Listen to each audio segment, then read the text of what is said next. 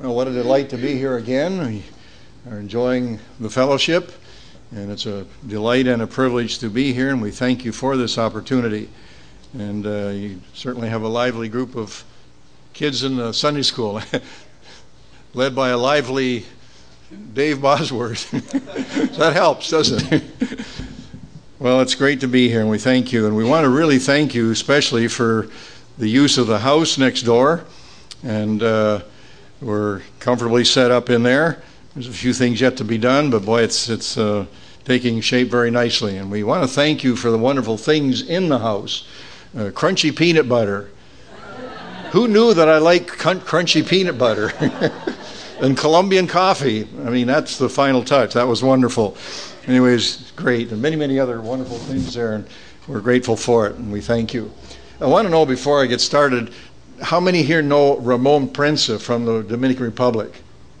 Okay, greetings from him if you need greetings from him. Uh, he, he told me, I saw him about three weeks ago in Colombia. He was there for a, children's camp. And uh, we've known Ramon for what, 30 years or 25 years. He stayed in our home many, many years ago, and he's come numerous times as a conference speaker in Colombia. And it was great to see him again. And he, he gave me some names of people in the uh, in, the, in assemblies in the area. And Now I've forgotten who they were. So everywhere I go, I'm going to ask if you know Ramon, and and uh, if so, why greetings from Ramon. We had a wonderful time together with him for about two or three hours out at the camp where they were. Uh, doing this children's camp related to what used to be um, Kids Alive, now Stand By Me Ministries, uh, from Great Britain, which is supporting a school which our Prado Church helped get started in uh, the Banana Belt, about three hours away from the city of Barranquilla. So, greetings from Ramon. It's good to see him again. I want to read a passage of Scripture. Just listen. It says, Let us search out and examine our ways and turn back to the Lord. Let us lift up our hearts and hands to God in heaven. We have transgressed and rebelled. You have not pardoned. Father, we thank you for your word. We thank you for the joy of being here, and we ask that your Holy Spirit would guide our thoughts this morning so that the things we examine from your word will be of benefit to us, a challenge, and would be, bring honor and glory to your name. We ask these things in Jesus' name. Amen. This verse is found in Lamentations chapter 3, verse 40 and 41, uh, actually 42 as well. And it's a solemn exhortation to do something which we should do frequently. And there's other places, and we're going to look at one in a few minutes in Haggai chapter 1. But this says, Let us search out and examine our ways this time of year, it's common for people to take inventory of their businesses and their personal lives, their weight gain. There are more diets started the 1st of January, I understand, than any other time of the year. And they usually end by the middle of February. A lot of noble ideas begin in January as people examine and think back over the previous years the previous year, their failures and their successes, and then what can I do better? And we as Christians definitely should do the same thing and turn back to the Lord.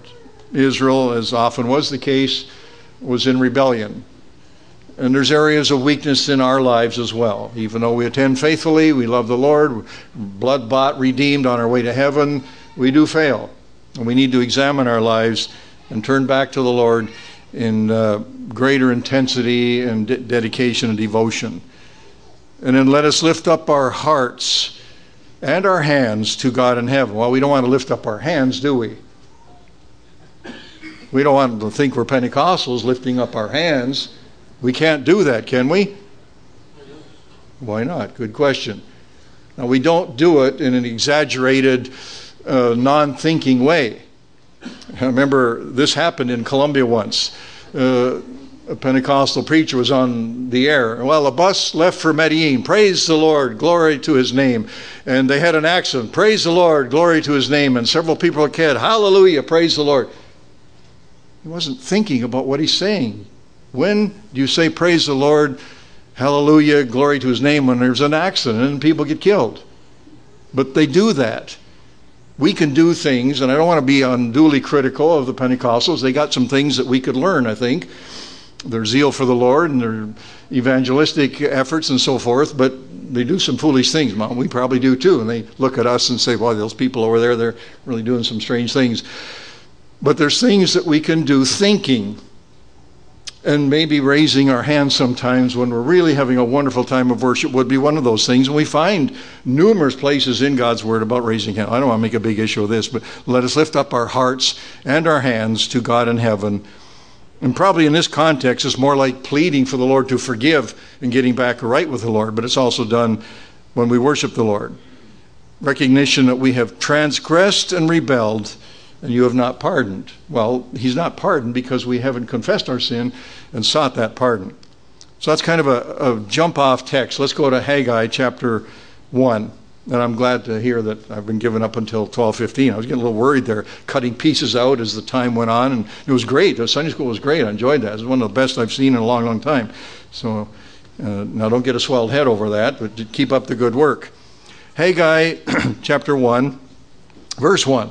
In the second year of King Darius, in the sixth month, on the first day of the month, the word of the Lord came to Haggai, the prophet, to Zerubbabel, the son of Shealtiel, Shealtiel, the governor of Judah, and to Joshua, the son of Jehozadak, the high priest, saying, So God has a word for the leaders, the religious leader and the political leader.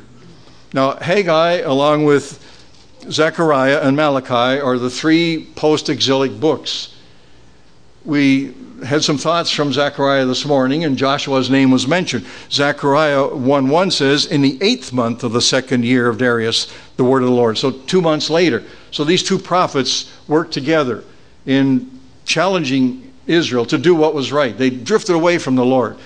This occurred about 18 years after Zerubbabel first brought about 50,000 people back from the exile and they began to build the temple, and then they quit. They got discouraged because of criticism and, and fear and one thing and another, and began to work on their own houses and so forth. And we'll read about that. So these two men, Haggai and Zephaniah, were called by the Lord to bring Israel back to where it should be and to make sure Israel was putting God first in their lives. And could be some of the filth on uh, Joshua the priest was related to this because as a spiritual leader, he had probably failed. Verse 2 Thus speaks the Lord of hosts, saying, This people says, The time has not come, the time that the Lord's house should be built. Then the word of the Lord came by Haggai the prophet, saying, It is time for you yourselves to dwell in your paneled houses, and this temple to lie in ruins. It's a question, I'm sorry. Is it is it time for you yourselves to dwell in your paneled houses and this temple to lie in ruins? So we have God speaking and God saying, This is what you say. And then God says, This is what I say. So we have human viewpoint and we have divine viewpoint. And that's something we should take into account these days. There's a lot of human viewpoint floating around out there. Ideas which people come up with, which are not in agreement with God's Word. There are books being written, and there's some very good books. I've been reading a lot of books lately, having a little bit more time. I read as much as I could while we were in Colombia, but I didn't have the time. And this year I've been reading a lot of books, and it's been profitable. Uh, I even purposely read a couple books that I knew I wouldn't totally agree with, just to find out what they were saying and, and so forth. Uh, but there are a lot of books out there that are not good books to read. That's human viewpoint.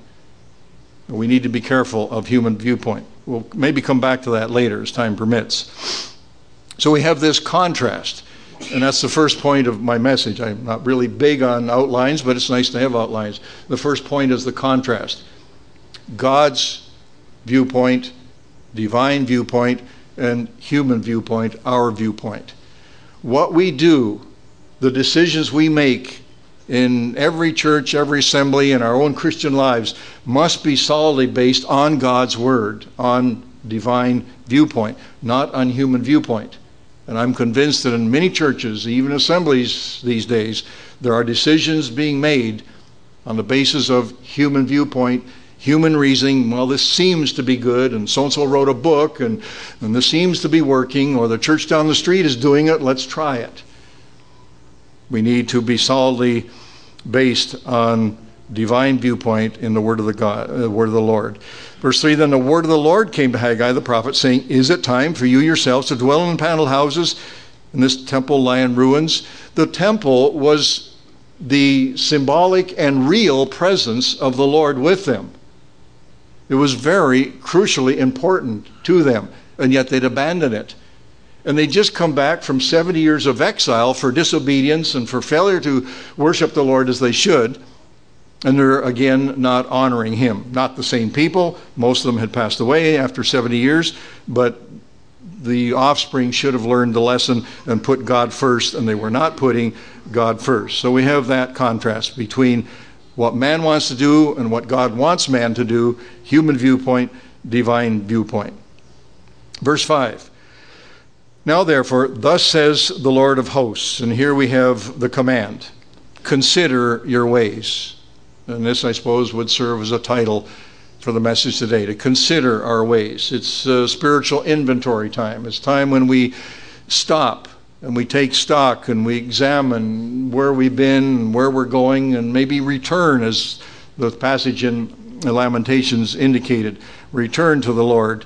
Um, in Nehemiah chapter 2, later on, about 60 years later, when Nehemiah brought another group back in chapter 2, we find him on a horse going out at night to evaluate the situation. And we sometimes need to evaluate our situation or reevaluate what we are doing and where we have been. We're to consider our ways. Therefore, says the Lord, consider your ways. And then he lays it out before them. You have sown much, but you have uh, but you bring in little. You eat, but you do not have enough. You drink, but you are not filled with drink. You clothe yourselves, but no one is warm. And he who earns wages earns wages to put in a bag with holes. Well, we receive checks these days, or sometimes our our check or the money we earn is deposited directly into our account. But I think you understand the idea here of getting your money like they did back then, probably coins, and you put it in a bag with holes. You're not going to get home with very much, if any. And, and this is the whole thing. You sow and you don't reap, and you eat and you're not full, and you put warm clothes on, you're still cold. These things happen because God is not first in their lives. Many years ago, I used this passage, probably back in the 70s, with a couple who were in the assembly. And he had a fairly good job. He was putting in aluminum windows and doors and things like that. But he wasn't walking with the Lord as he should, by any means. Um, he would take people's money and, uh, and spend it on himself, and then he wouldn't have enough money to finish the job, so he'd have to start another job and of course, you ask for half the money down to be able to buy materials, but then he'd take that money to pay for finishing off the previous job, and he was always running behind uh, in debt and, and all kinds of things like that. And terrible testimony in assembly. And we were working with them and counseling him, he his wife. And I read this passage to him, and he said, Boy, SOC soy yo. That's me. That's me. Getting his money in a sack with holes in it. If we don't have God first in our lives and be walking with Him and doing what He wants, things just aren't going to come together. And this was Israel's case. They were looking after themselves first. They were building their nice paneled homes and, and letting the house of the Lord uh, lie in ruins, which was a, a travesty. It's a terrible situation, just like this young fella. Uh, he never did really pull through. Uh, he, he, another one of his little tricks, he was selling insurance to the missionaries and a few other people, whoever was sucker enough to buy. And so he'd take the money, and nobody had any insurance. There were no policies, or nothing whatsoever.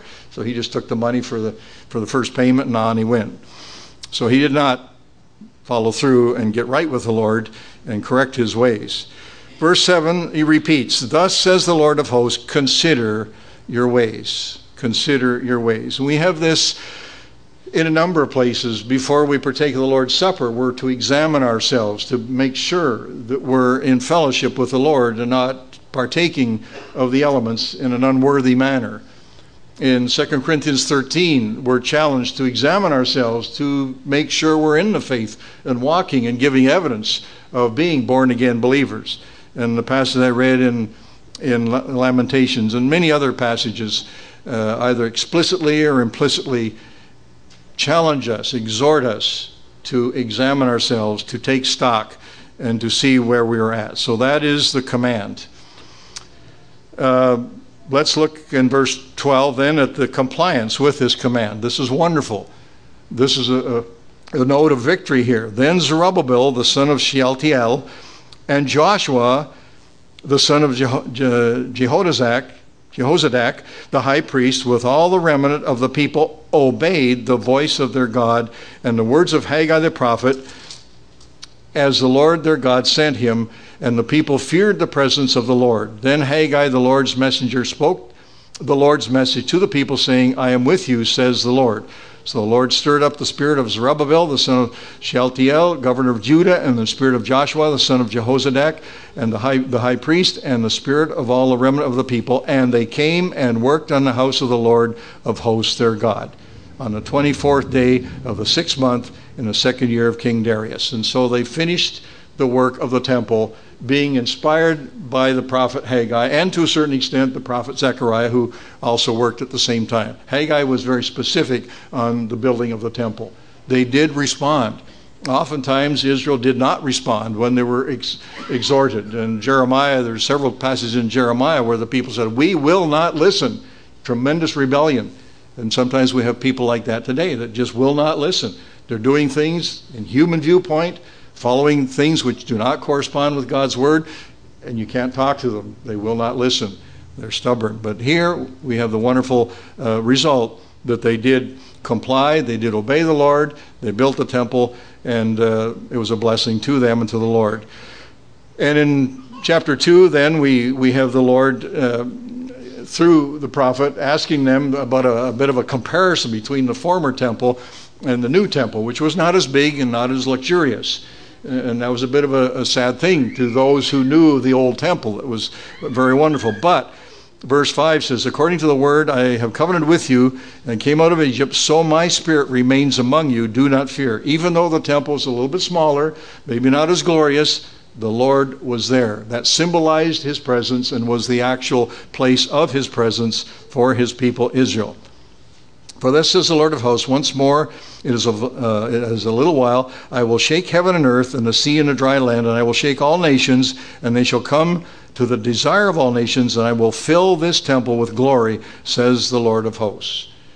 So it really doesn't matter if the temple is large or small, God's glory will be there. Now, it would be nice if the temple was big and glorious as it once was.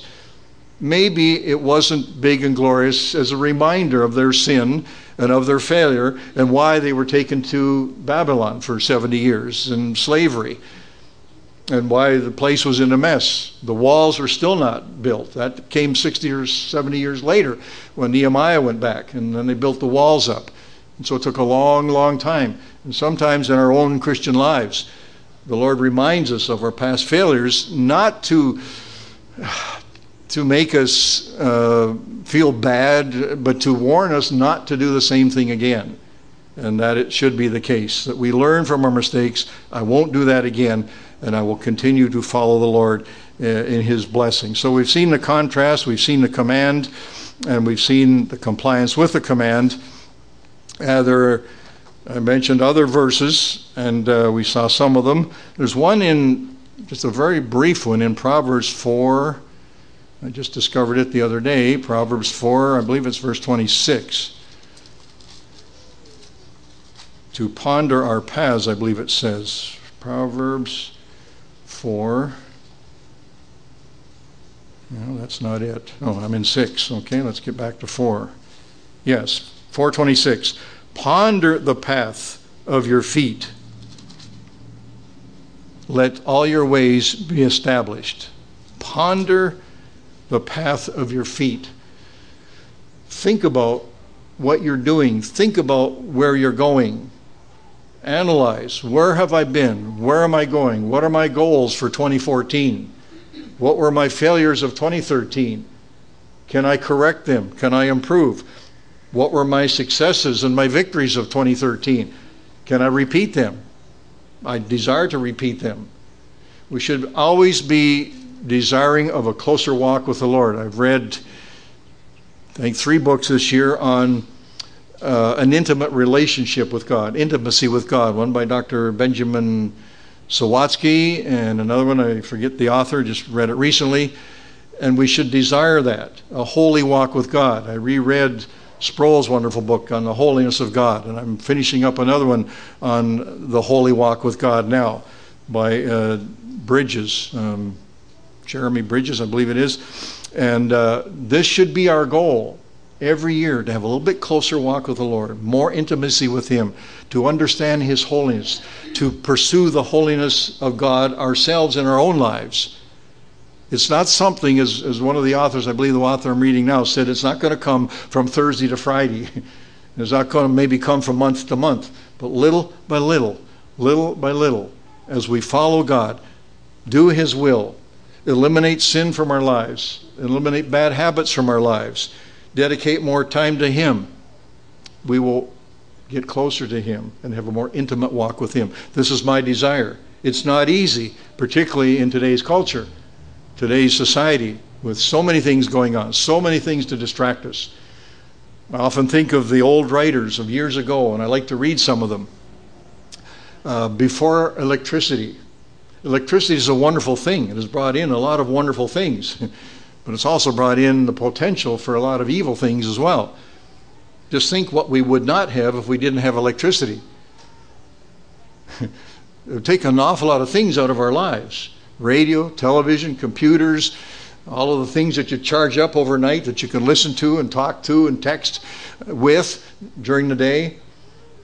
Those things are good in many ways, but they take time away from God's Word.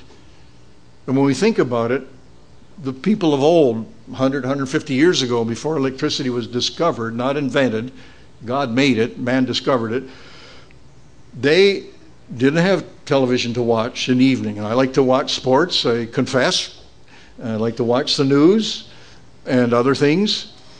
Sometimes it's a temptation to watch things which we probably should not watch. We didn't have radios to listen to before TV. They didn't have, we did.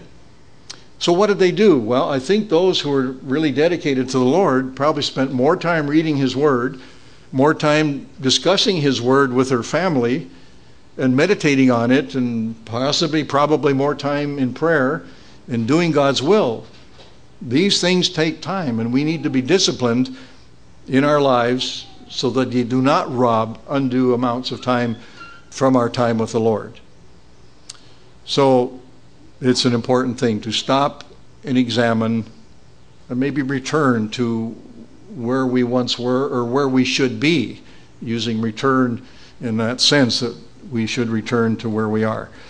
I want to go back to the human viewpoint and the divine viewpoint. So much uh, of what we're seeing now is based on human viewpoint there is a deterioration in culture and society in general. This has been planned. Uh, the devil is behind it. There are people behind it. But we're seeing in the last 50 to 80 years, and some authors even think maybe starting as much as 200 years ago, a deterioration and a decline in many areas of our society mm, literature, uh, art, music, um, manners, dress. Uh, so many of these things are being downgraded and made um, cheap. Uh, quality uh, is going out the window. Uh, vocabulary. I had a tenant in my house in our last two years in, in Colombia, and his vocabulary was very limited. And he used words that I don't commonly use and that you would not use behind the pulpit. Those were his main vocabulary words. And a lot of people cannot express themselves without using these vile terms. That's a shame. So there's many, many different things. As far as dress, dress is deteriorated. Uh, I was in an assembly in another state, and uh, the brother who was uh, passing out one of the elements was in Bermudas and flip flops and just a t shirt or something. And to me, that is disrespectful. First of all, he's disrespecting himself, but most importantly, he's disrespecting the Lord. I don't say we have to dress in tuxedos every Sunday morning, but I think that there should be an area where we dress in a way that honors the Lord. And our Colombians picked up on this without my saying anything. Some of them said, when I go in to see the governor or when I go in to see an important person about a business uh, situation or about some legal things, I have to dress up. I can't go in there in blue jeans and a t shirt. When I come Sunday morning, I'm in the presence of the King of Kings. I should dress well. Now, in the heat down there, we don't wear coats, we rarely wear ties. Now, in a cooler time, which is coming in now, January and February, there's breezes. The temperature drops from the mid 90s to the upper 80s. That's a relief. And the humidity drops a little bit. And with the breezes, you can sometimes wear a long sleeve shirt alone with a tie, and uh, that looks nice. But the emphasis was to have a nice clean shirt, whether it's a short sleeve shirt without a tie, that's fine if it's really hot weather, which is most of the time, but it would be clean and neat, and you dress well in the presence of the Lord. One of our believers went to England on part business and some pleasure, and he wanted to see the changing of the, of the guard there at Buckingham Palace, at which the Queen was present. And there was a dress code. He had to have a suit and tie because the queen must not see anything ugly, anything distasteful to her, uh, a t shirt or a sweatshirt or, or someone dressed that way. And he would be at least 100 yards away. But this was the dress code for being in that area. And he had that same idea when he come back that we should dress well when we come to the Lord's Supper to worship Him uh, Sunday morning. So these are things which are happening in our culture and our society. Music is can you can you find pleasant listening music, relaxing listening music anymore? I remember on furlough once in the 70s and the 80s, we would have a station on, not Christian music, but just nice listening music, relaxing music. You can't find that anymore. Some of the stores you go into, I want to get out as quick as I can, buy whatever I'm buying and get out of there because I'm just, my nerves are on edge, as my mother would say.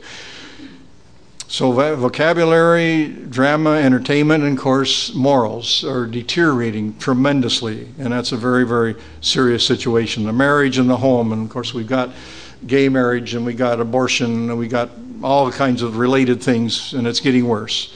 So, the culture in our society is rotting before our eyes. Now, what does that do to the Christian church, to the born again believer? We are influenced by these things to some extent as culture and society goes, the church also goes. And we have noticed this. Things are happening in churches now that did not happen 20 years ago. Now, when you're here every Sunday and in different churches, and I'm not criticizing this assembly, I haven't been here long enough. It seems to me like you're doing pretty well. I, maybe I shouldn't say that so you don't think, hey, we're okay. we all always should, as we're saying this morning, examine where we've been and where we're going. But we would come home on furlough and we would visit different churches and we would see changes. When you're there Sunday after Sunday, you don't notice those little changes. But when you come home on furlough every three or four years, we noticed it over the years. And they're not changes for the better in most cases. So we need to be very careful. The church, generally speaking, many of the authors I've been reading, uh, Chuck Swindoll, uh, David Jeremiah, John MacArthur, Gary Gilley, many of them are concerned about the church in North America today. And many other authors, articles I've read, books I've read, people are concerned because the church in North America is anemic. It's losing ground. It's not the church, the godly church that it once was, if it ever was really a godly church, but it's worse now than ever. So there are these, these serious considerations. I want to read something related to that that I received probably 40 or more years ago about Joseph Stalin and his plan for the conquest of the United States. And he had a number of things. One dealt with philosophy and mysticism, another dealt with the destruction of the marriage in the home, but then the third one dealt with the culture. And it said, cultivate the ugly. Interesting. Cultivate the ugly, the futuristic, the aberrant in art, literature, drama, and music. He said, any nation or any people who utilize Aboriginal type music, such as the drum, are easy to conquer. This is Joseph Stalin talking. This is a quote. And he said that throughout history, the world, eh, the world, wherever you find the drum and the people dancing around the drum, and wherever you find the beat, you find a decadent people, they make good slaves. They're easy to conquer. They are people to be exploited. This is Joseph Stalin, and he wrote this back in 1932. And so there has been an effort to deteriorate culture, and of course, this gets into the church. This gets into the church. And there's a number of ways, and I'm not going to go into it deep this morning, but I want to mention some of the things which are coming in and which some assemblies have been influenced by, and to sound a warning as we go into 2014. We're on the threshold of a new beginning, a new page, uh, a new start. Let's be aware of some of these dangers. The prosperity gospel. Uh, this is one which I'm sure we're well aware of and uh, are warned about. Uh, we're helping out with a Hispanic group up in St. Catharines, uh, nearby my hometown of Beamsville. Uh, the contact was made through one of the brothers in one of the assemblies there. The group itself is non denominational, I guess we could say. The leaders of the group are, are, conservative Baptists with a lot of contact with the assemblies there. Uh, it's in Spanish, and they're delighted to have Priscilla and I helping them because most of the other people in there have Pentecostal backgrounds, and we've run into this prosperity business. And there's some there that's are just gung ho for the prosperity gospel. Yeah, we all have to be rich, and, and they got their lingo. And so I wrote some notes on that and gave some study on the prosperity gospel to these who are involved in that. And of course, the big paradigm that we have now, this change to the emergent, emerging church, of which the largest single member, I suppose we could say, or movement in it is the purpose driven uh, model, the seeker friendly, give the people what they want, entertainment oriented, bashing and crashing, happy clappy, whatever you want to call it, uh, group. And the emphasis is to bring people in and found mega churches that's the goal. I read, that was one of the books I read, The Purpose Driven Church. Our mandate, in my opinion, is to make disciples. Our mandate is not to make megachurches. And there is a difference. And I found out recently that the main mentor for Rick Warren, who is behind this, has been a man by the name of Peter Drucker. Peter Drucker is a sociologist uh, he's also an expert, primarily an expert in management, was on the board of many Fortune 500 companies, including General Motors and General Electric, and he knows how to organize and manage and get things done. Peter Drucker is a uh, secular humanist. He was born in Vienna, Austria in 1909. He died in 2005. From 2000, from uh, 1985 to 2005, he was Rick Warren's chief mentor. Not a believer, a secular humanist, steeped in the philosophies of Europe, Kierkegaard, Hegel, and these people, and also the Eastern mysticism uh, religions. He wanted a social model and thought that industry and commerce would be that model to implant his socialistic ideas of care from the cradle to the grave.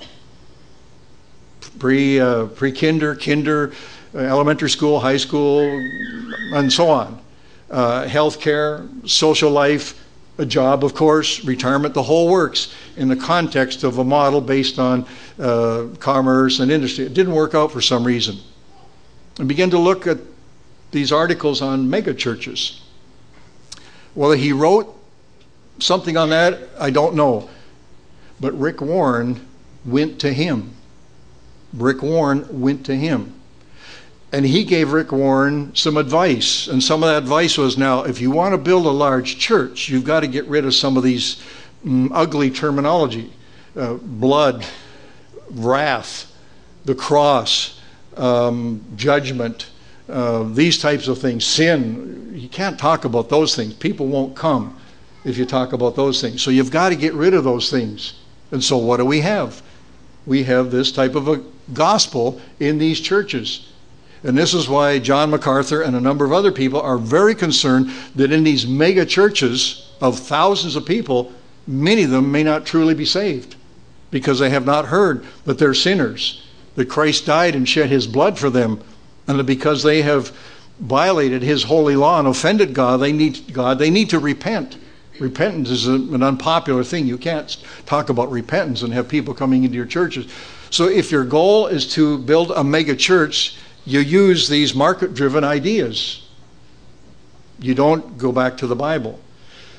There are many other dangerous things happening, uh, and several books. And if you want to read more about it, uh, Paul Smith has written a very excellent book. He's the brother of Chuck Smith, who was a founder, of, actually together, but Chuck was the main one, the founder of the Calvary Chapels, at which Dave Hunt speaks uh, frequently or spoke frequently. He passed away in April of last year. Uh, another one is by Warren Smith, or no relation. Warren Smith was involved in the New Age for a number of years and was saved out of the New Age. And he sees a lot of New Age things related to this purpose driven movement, this new paradigm, uh, which is coming out, the emergent church. So there's great dangers. And some assemblies have gotten involved in that. I read about it. So we need to be careful. We need to be careful. We need to take spiritual inventory, stop and consider our ways, where we're going, what we're reading, what we're doing, and why we're doing it. There are a lot of books out there which are wonderful, excellent books. There are a lot of books out there that are not. And we need great discernment. If, if there's anything we need in this day and age as we go into 2014, is great discernment. And there are many passages of Scripture that warn about the last days, about the deception in the last days. Christ warned about it. Paul warned about it. Peter warned about it. Just about all of the apostles and writers warned about the deception of the last days the false teachers, the false prophets, the false Christs. I read in one of the books I just read about a, a fella in California who says he is the Jesus Christ Satan. That's his name. Jesus Christ Satan. And he paints himself up with lipstick and he wears a robe and he runs around in sandals claiming to be the Christ, but with a, a last name of Satan. I don't know how he figures he's going to get that across. The point of the author was that this is extremely dangerous because people look at that and say, well, yeah, this is the false Christ. That's easy to identify. When the, the, the real dangerous ones are the ones that are subtly coming in that we think are born again believers and doing what is right. Another thing I've discovered reading these books is a tremendous close relationship between Rick Warren and Robert Schuller. I did not know that. There's a tremendously close relationship. And Robert Schuller and the Crystal Cathedral have been using A Course in Miracles for a number of years. A Course in Miracles is like the Bible for the New Age religion, which is totally against the gospel. So there's real danger. There's real danger. One more little tidbit or two. They're all working toward the New World Order. And Rick Warren is considered one of the major players on the world stage leading toward the New World Order. You've heard of his peace plan. If you've read anything about him, you've heard of his peace plan. Try and find any scripture in that peace plan. He's spoken before the United Nations. He's spoken and is a member of the, uh, uh, the Committee for Foreign Relations, I believe it is, which is a branch of the Trilateral Commission, which was founded by the Rockefellers in the 1970s. It's a new age group, and he's a member of it, and he's spoken to them, and he attends their meetings. His peace plan mentions nothing about the Prince of Peace, who can bring personal peace to the heart of those who would receive him as their personal Savior. And it mentions nothing about the Prince of Peace who will sometime, someday come soon and rule in peace over the earth. He mentions nothing of that when he's before the United Nations or when he's before uh, the Trilateral Commission and so forth. Now, when you hear him on the TV, and we did when we were in Colombia, we picked up uh, CNN International, and he's debating on one of the CNN liberal men there on the abortion issue and uh, some of the other issues, and he sounded perfect. I would agree totally, and you would too, with what he said. So he sounds good. But there's a lot of things that Benny Hinn has said that sound good too, and they're not. So, folks, there's real danger. Time is up. Let us beware of where we're going and what we're doing. Let us examine our ways, consider your ways personally and as an assembly. Let us not be deceived and fall into the trap that is out there. Many, many other things. If you want to know some of these books, I can give you a list of some of these books which are well worth reading. Gary Gilley has written some good books. In fact, he's written three. The first one, written, I believe, about 2002, 2004, this little church went to market. And then you can guess what it talks about. The second one, three or four years later, this little church stayed home. And the third one was This Little Church Had None. Three very excellent books. I think the first one is out of print in the States, but uh, Folio Press in Canada, which is, is brethren, uh, has imported some uh, from Great Britain. I wanted to order four copies, and I wrote uh, Sam Cairns, and he said, No, he said, We got lots of them. He said, I'll save you four copies, and I'll pick them up when we go back to home whenever we get there, the end of January or February. But those are three excellent books that give an overview of some of these things. And in the books I mentioned by by Warren Smith and by Paul Smith, and there's many others out there. Chuck Swindoll has written a, a book recently on it. Dave uh, Jeremiah has written two or three books on the whole situation. Uh, there are people that God has raised up that are concerned. As deception increases, God raises up people who sound the warning, and praise God for that. Father, we thank you for your word. We thank you that you warn us to consider our ways, to stop, to think, to meditate, to ponder our paths. We ask that we would be diligent at doing that and that you would give us great discernment as society decays before our eyes and the church, in many cases, follows not too far behind. Give us great discernment, we pray. In Jesus' name, amen.